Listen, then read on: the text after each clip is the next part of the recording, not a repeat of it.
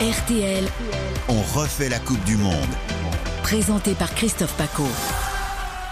Salut, c'est Paco, quel bonheur de vous retrouver comme tous les jours. C'est La Quotidienne, le podcast dont on refait la Coupe du Monde avec le grand présentateur des soirées foot, le Master of Cérémonie. Du lundi jusqu'au samedi, voire même le dimanche, tout dépend du calendrier des Bleus. Salut Eric Silvestro. Salut à tous. Ah oui, il faudra affiner le programme après un éventuel huitième de finale.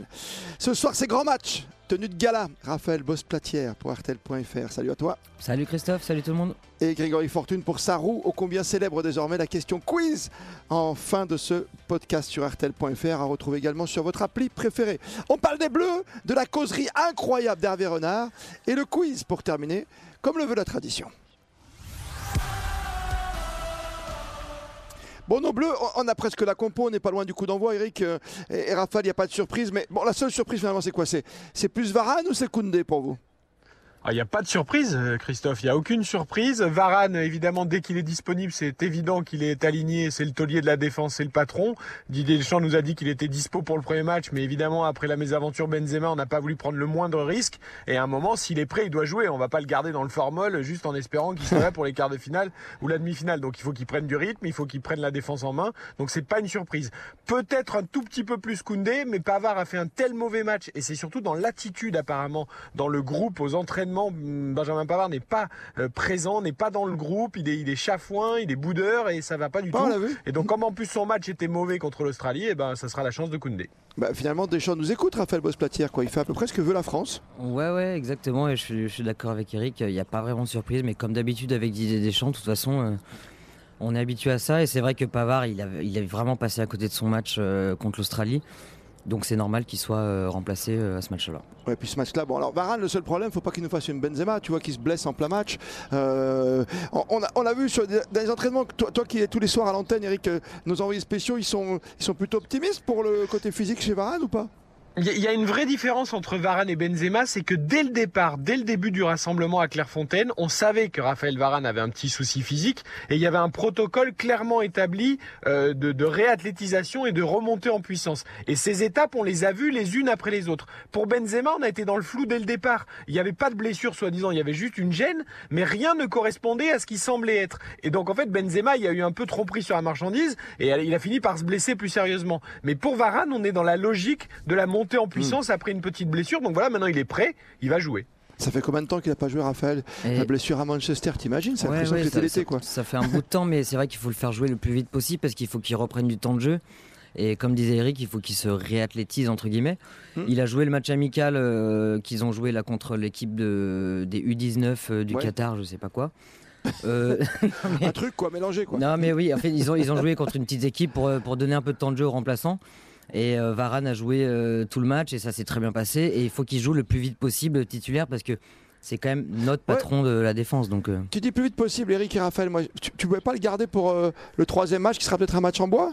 Bah non, parce que justement, à la limite, tu peux le refaire souffler s'il y a besoin, si on sent que c'est un peu...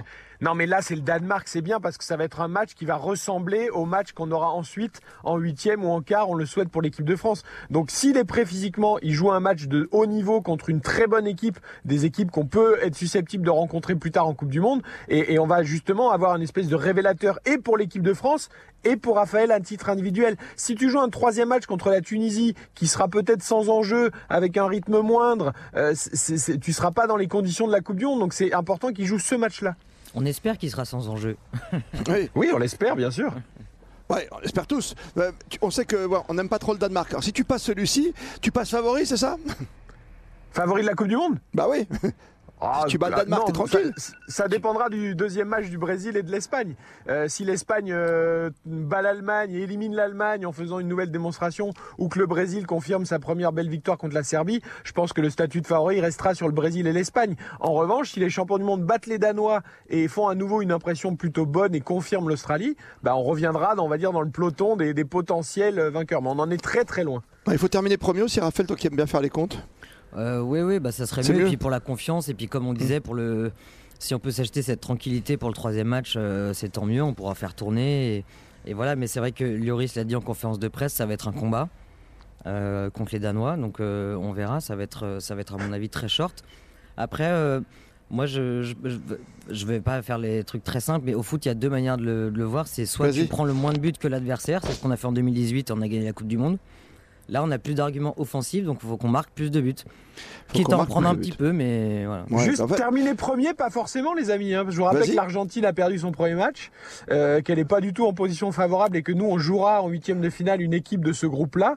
Et pour l'instant, le premier, c'est l'Arabie Saoudite. Donc parfois, il vaut peut-être mieux jouer le premier que le deuxième. Tout ça, on en saura un peu plus après les deuxièmes matchs. Mais... des projets. Non, mais... je fais pas des projets, mais tu dis terminer premier, c'est mieux. C'est mieux dans le sens où ça veut dire qu'on aura battu le Danemark et qu'on sera tranquille pour gérer l'effectif pour le troisième match contre la Tunisie. Ouais, après, terminer premier, ça veut pas forcément dire grand-chose vu le premier match de l'Argentine, quoi. Bon, l'Arabie Saoudite, tu l'as dit, donc je te fais le programme tout de suite. Hein, c'est la Pologne. Ce sera 14h. Argentine-Mexique, c'est à 20h. Et nous, bien sûr, à 17h, dès 16h, tous les échos.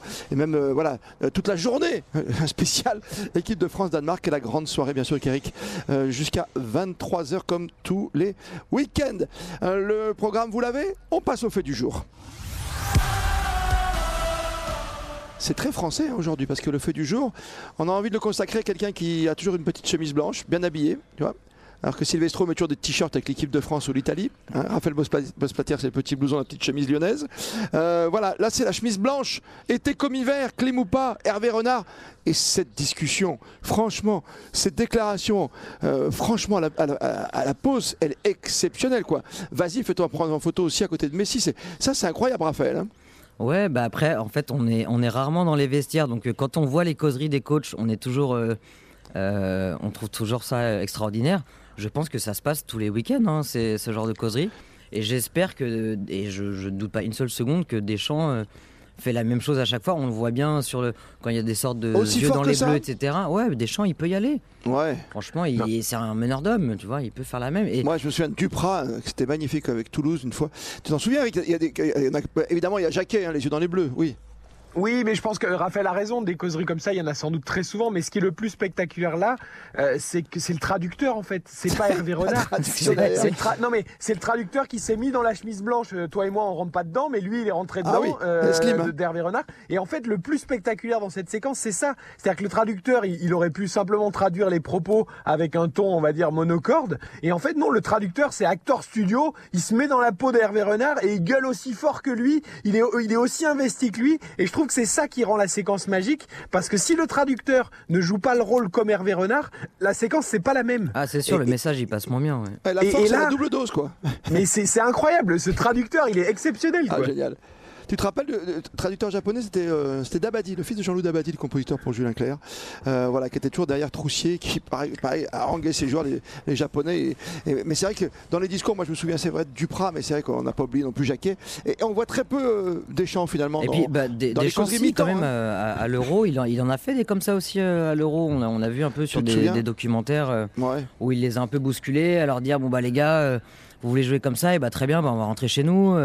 Ah, c'était plus théâtral peut-être là, tu vois, c'est un peu peut-être c'était l'Euro 2016, je crois. Mais... Vous parlez de Coupe du Monde, souvenez-vous de la causerie de Deschamps après le premier match de 2018 contre l'Australie, où il avait fait toute une énumération de chiffres où les Australiens avaient couru 110 km et nous 100 km. Il reproche à Mbappé d'avoir... Voilà, ils ont couru 10 km de plus que nous, on court pas.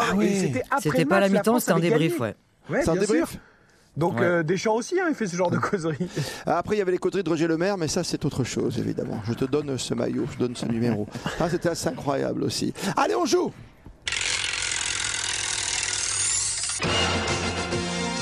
J'adore ce moment. La roue de la fortune. Grégory, vas-y, fais-nous rêver. Piège-nous encore une fois. Je sens que ça va être dur, je sais pas pourquoi. Alors, on va essayer de faire un peu moins dur que pour France-Australie. Ça va être autour de France-Danemark avec un quiz ramener la coupe à la maison. Ah!